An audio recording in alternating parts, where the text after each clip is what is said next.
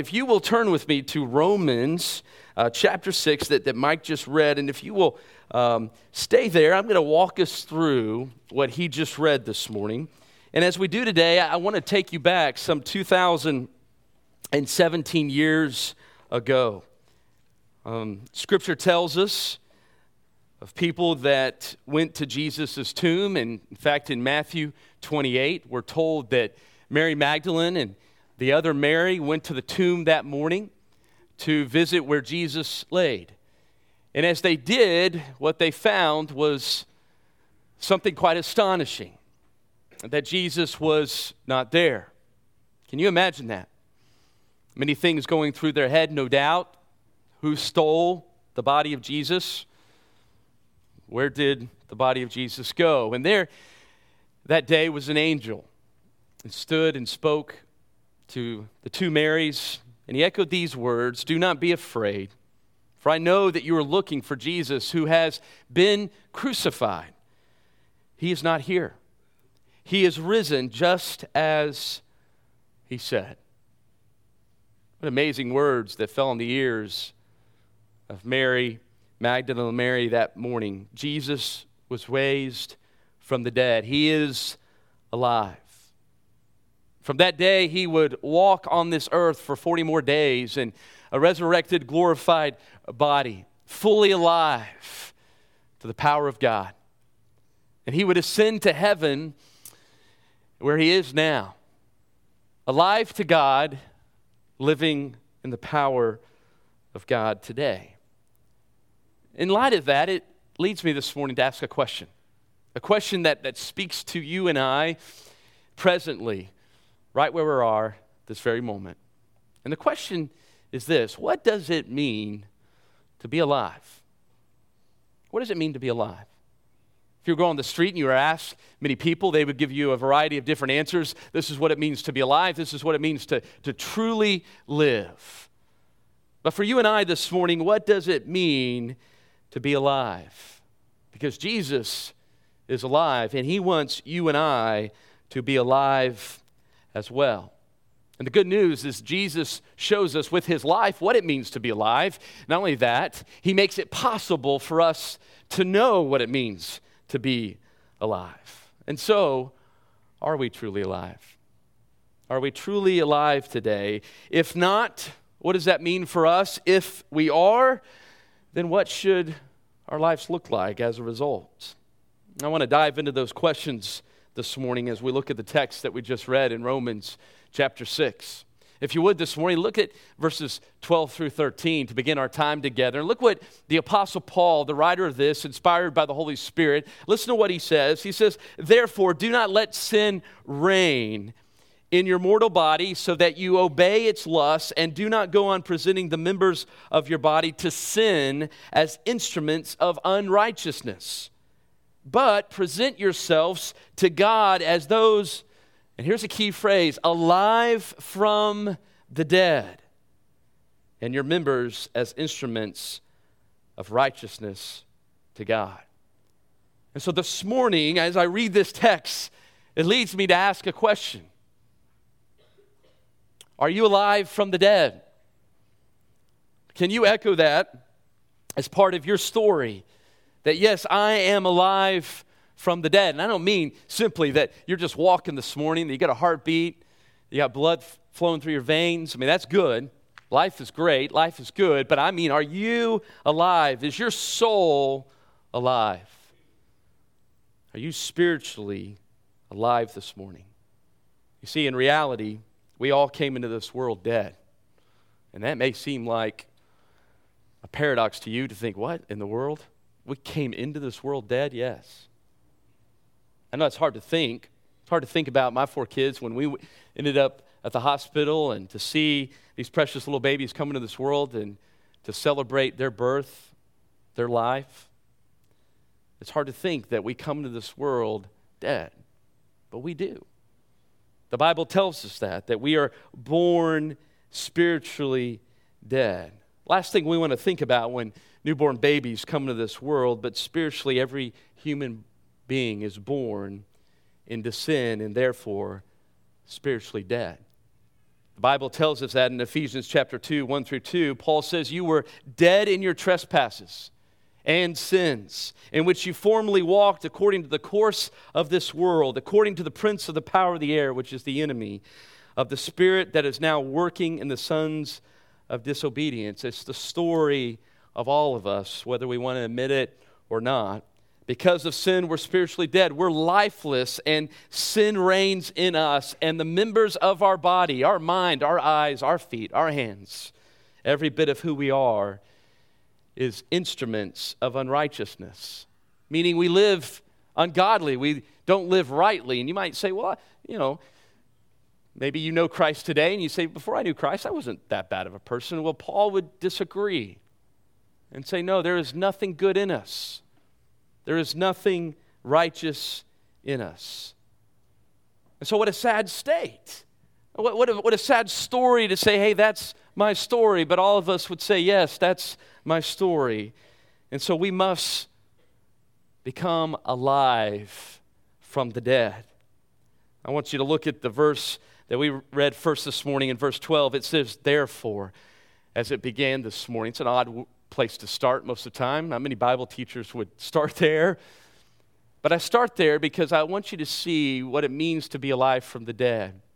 And that word, therefore, points us back to what Paul has said at the beginning of this chapter. In fact, look at chapter 6, look at verse 3, 4, and 5. We haven't read this this morning, but I want you to hear this because what Paul's going to say is this is how one experiences being alive from the dead. In verse 3, he told us this. He said, Or do you not know that all of us who have been baptized into Christ Jesus have been baptized into his death?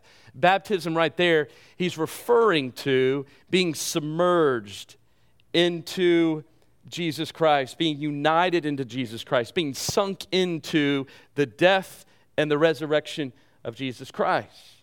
And we know the, the spiritual act of uh, of baptism is what he's speaking of, but we think about the physical act of baptism, it's a beautiful expression uh, of one who is dead in their sin and they're taken into the water to symbolize that their life has been changed.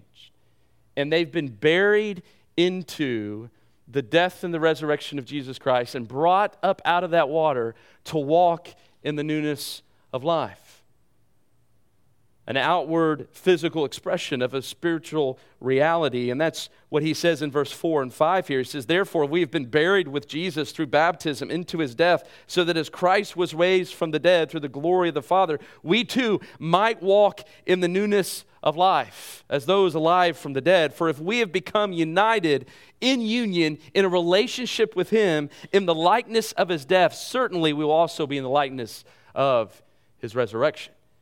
Now, how does that happen? The Bible tells us later, Paul will say this in Romans chapter 10. He says, If you believe in your heart that God raised Jesus from the dead, you are saved. And if you confess him as Lord with your mouth, it's not a maybe whether you're saved, you are saved from the penalty of your sin because what Jesus has done on the cross on your behalf. You see, we cannot save ourselves. There's nothing we can do. Not enough good stuff, not enough morality, not enough giving. I mean, you name it. There is nothing we can do to have our sin forgiven except believe in the Lord Jesus Christ. And that's how we are made alive from the dead. To where no longer sin doesn't reign. We don't have to obey sin any longer. We, we don't have to present our members of our bodies as instruments or weapons of sin any longer because we're no longer spiritually dead, but we are alive from the dead.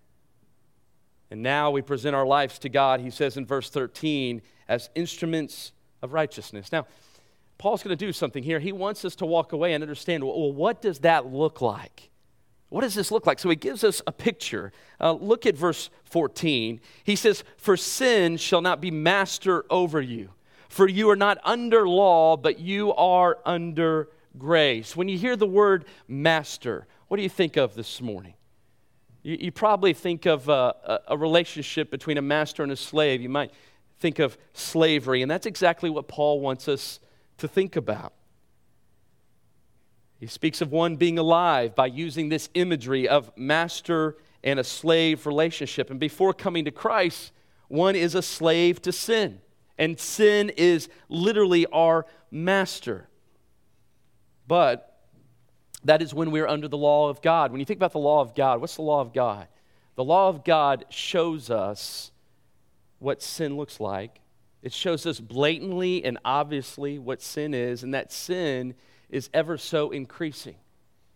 But he says here, you are not under the law, you are under grace. Those who are united with Christ, who are alive from the dead, are under the grace of God. No longer is sin and shame and guilt increasing, but instead grace is increasing all the more because of what Christ has done for them. But he focuses on this relationship between master and slave, and this relationship that, that is a picture of our condition when we are dead spiritually. Look at verse 15. He, he speaks of this. He asks a question What then? If sin is no longer our master, what shall we do? And here's what he says Shall we sin because we are not under law, but because we are under grace? And he answers it himself. He says, May it never be. And so he's building a foundation here to let us know that if you're under grace, if you've been united with Christ by believing in him, it doesn't give you simply a license to keep on sinning or to go on sinning even, even more. Some believe that. Some have even created religions around that. We're not to keep on sinning because we are under the grace of God. We are forgiven. And Paul says here it doesn't make sense, it doesn't line up because we have a new master. And then he says in verse 16, Do you not know that when you present yourselves to someone as slaves for obedience, you are slaves of the one whom you obey, either of sin resulting in death or obedience resulting in righteousness? Now, one might ask, why is Paul so fixed on this idea of master, obedience, and, and slave? In his congregation, in his audience that obviously he was writing to, the people that he was sending this letter to, they knew very well in Rome what it meant to be a slave. In fact, a third of the people in Rome that he was writing to would have probably been slaves. Some of them may have been bought out of slavery, paid their way, worked their way out of slavery back then. Probably about 50% had uh, someone they knew and so they were very well familiar with this idea of a master and a slave relationship. And so it perks their interest. They, they listen up as he is speaking about this. They knew what it meant to be under the reign of a master. They knew what it meant for someone who had to obey their master. And so he says here, spiritually, whoever we're obeying, whatever we're obeying is what we are a slave to. You ever thought about that before? Whatever we obey is what we are in bondage to, what we are a slave to. You think about this, morning. We can be enslaved to many different things, a variety of different things. Our work, we can be enslaved to that. Where we constantly think about our work, even when we're away from work, and, and we're constantly strapped down by it we let work rule us and reign, our possessions can rule us and reign over us and be our master.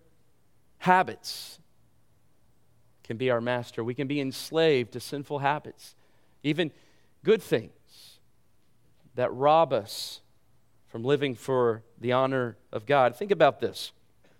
I know this is obvious today and hot topic. Uh, these things right here are phones. Are probably the number one tool of slavery today. Have you ever thought about that? Apps on them. I saw a story recently as I was watching ABC News, and they did a story of a guy that used to work for Google. And he came out and he said, I, I, I had to stop working for Google because I got overwhelmed with the idea that we are manipulating billions of people.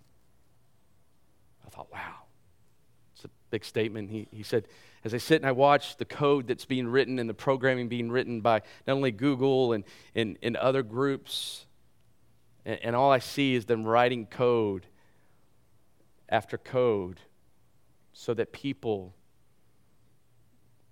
will feel the need more and more to constantly be on their phone. He said, I just started thinking we're trying to program people's minds to thinking they need this all the time, all the time. You ever thought about that? I mean, when that phone dings, right, what do we do? It doesn't matter where we're at. It, that phone can be in the other room, right? It used to be when the dinner bell rang. That's, you know, we came in the dinner. Now it's the phone, but, you know, ding, and it just, it, it sets off this chemical, and it just does something. But not only that, we don't even have to have a ding, do we? How many of us, like, within, like, in a minute, if we haven't checked our phone, something's off, right? Or five minutes or, or 10 minutes. And, and that's not condemnation. I mean, we all have, it's kind of like a, a reality for some of us where we feel that need to go check and check. So think about that for a second. What are we doing? That is obedience. And we could fill in the blank for whatever it may be, but, but whatever we obey, we are a master. That is a master to us. And we are mastered by it. We are slaves to it. We've all experienced it in one way or another. Now, what Paul's going to do is he's going to make it real simple for us. He's going to say, listen, let me just divide this thing into two groups, okay? And so look at verse 17, 18, and 19. Look what he says here in the text. He says this, but thanks be to God. So he's excited about something. Thanks be to God that though you were slaves of sin, you became obedient from the heart to that form of teaching to which you were committed. That's the teaching of Jesus, the gospel. And having been freed from sin, you became slaves of righteousness. I'm speaking in human terms because of the weakness of your flesh. So he's speaking about this master slavery relationship, so they get it. For just as you presented your members as slaves to impurity, to lawlessness, resulting in further lawlessness, so now do this present your members as slaves to righteousness, resulting in what? Sanctification. So the first thing he tells us is that we can be enslaved to what? We can be slaves to sin. That's the first thing. We can be slaves to sin. Jesus told the Jews this in John chapter 8, and they were like, Hold on, man. What are you talking about? I'm enslaved to nobody. I'm a descendant of Abraham. And Jesus said, No, we're all enslaved to something. In John 8, 34, he tells them, Truly, truly, I say to you, everyone who commits sin is the slave of sin. We've all been in bondage to this slavery, but nobody wants to admit it. Jesus wants us to understand we are all in bondage to sin. So, what's the second slavery he mentions here in this text that we just read? We are enslaved, or we can be, slaves of righteousness. And what does that mean? He's speaking to those who were once slaves of sin, but now they have been set free. They've been united with Jesus Christ. They have believed in him. They're alive from the dead.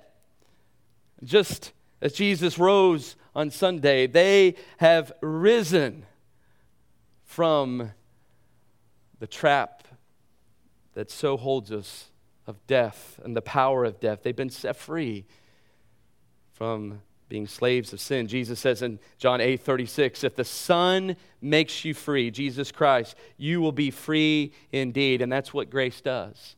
It sets people free. It makes dead people spiritually come alive. And you were given, it says right here, those who have come alive from the dead, an obedient heart to the teaching of Jesus, the gospel. And now you're slaves of righteousness, which means now you live not for sin anymore. You, choose instead to live a godly life, a righteous life. And the result of that is a big word he says here is sanctification. What does that mean? Real simply, what it means is your goal in life is to become like Jesus to become like your master, to live like him, to honor him. And so, what does that mean for us today? Here's what I think it means. If we were just to narrow this down in simplicity, look at verse 20. He tells us this For when you were slaves of sin, you were free in regard to righteousness. In verse 21, therefore, uh, what benefit? were you then deriving from the things of which you are now ashamed? And then he says, For the outcome of those things is death. But now, having been freed from sin, enslaved to God, you derive your benefit, resulting in sanctification, and the outcome is eternal life. If we are still trapped in the bondage and slavery of sin, Paul says here, then we are experiencing a freedom. But what kind of freedom? He says in verse 20 that we are free from righteousness. You don't want to be free from that.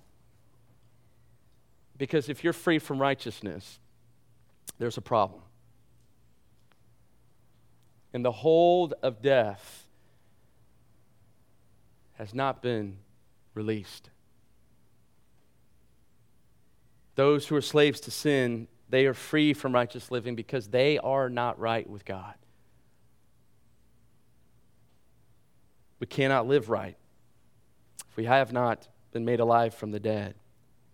Presently, if one is enslaved to sin still, what are they experiencing in their life in the here and now? Paul says here, shame. Why? Because he says there's no benefit from sin. Guys, think about that for a second.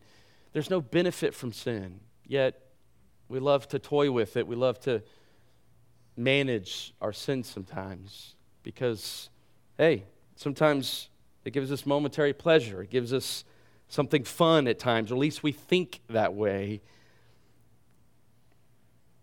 But in reality, we get no benefit from sin. And the only thing we get is shame. And then he tells us about one's future destiny. Who's enslaved to sin is what? He says in verse 21 is eternal death. Eternal death. Separated from God forever. Forever. Forever, by the way, is more than the average lifespan, whatever that is today, whether it's 78 or whatever. Forever is longer than that. It's forever. And that is what the destiny of those who are enslaved to sin, who are never made alive in their soul from the dead. But there's good news, Paul says here. There's great news. Because those who are now slaves to righteousness, who have been set free from sin, that's their freedom.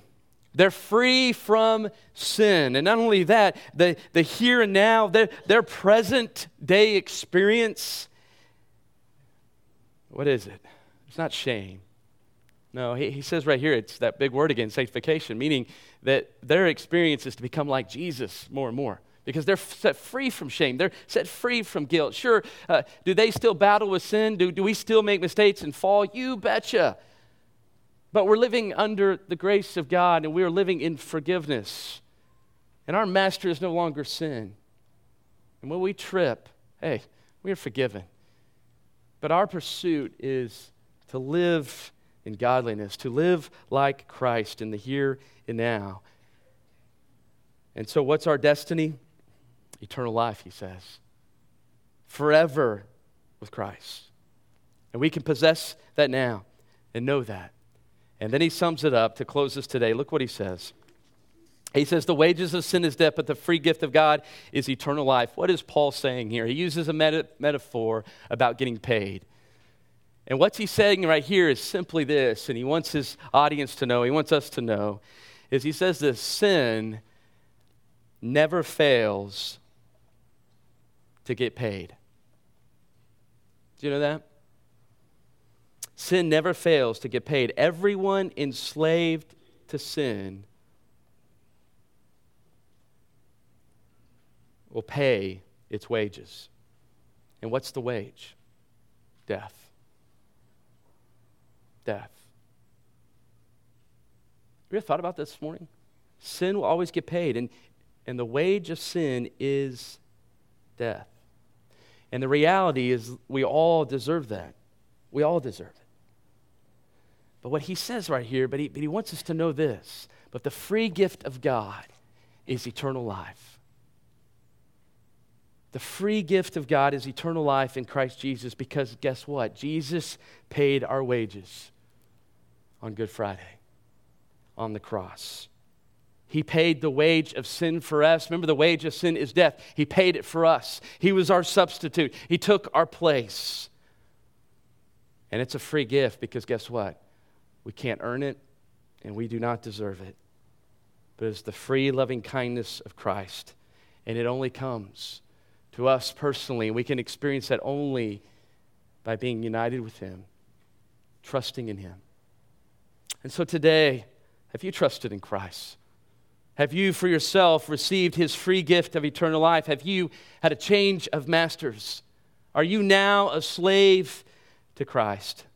If not, know that that's what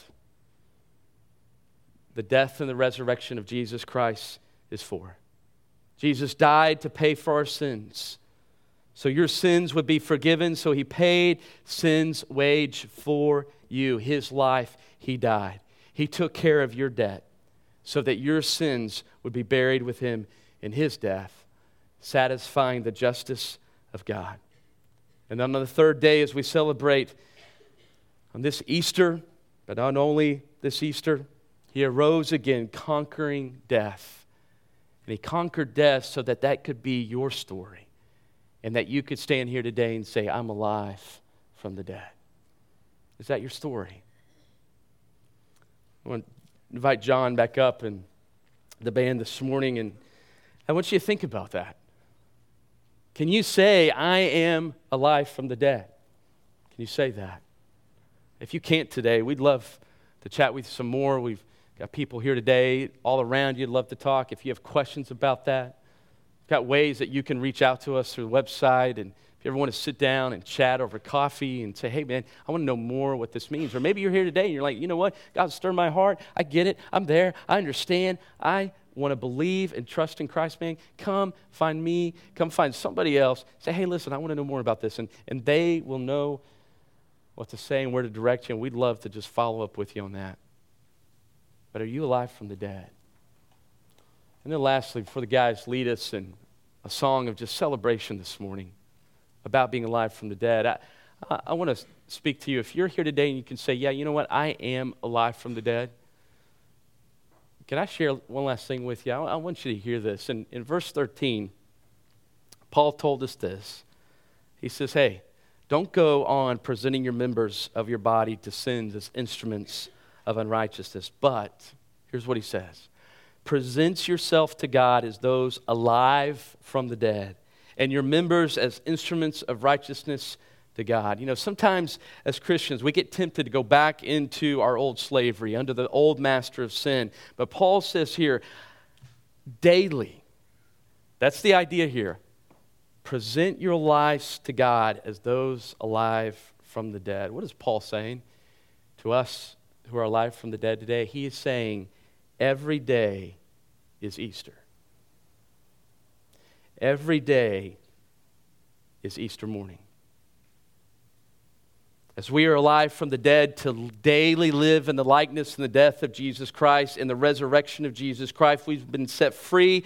We are now to act free. Today, living no longer for sin, but for Christ. And how do we do this? Presenting our life to Jesus Christ every day, our mind, that we would think of Him and reason in a way that would serve God. Our eyes, that our passion and ambition would be about Jesus Christ. Our hands, that we would use them in this world every day to honor and glorify God. Our feet, that it would take us places wherever we go, even on Mondays and Tuesdays and Wednesdays and Thursdays and Fridays and Saturdays.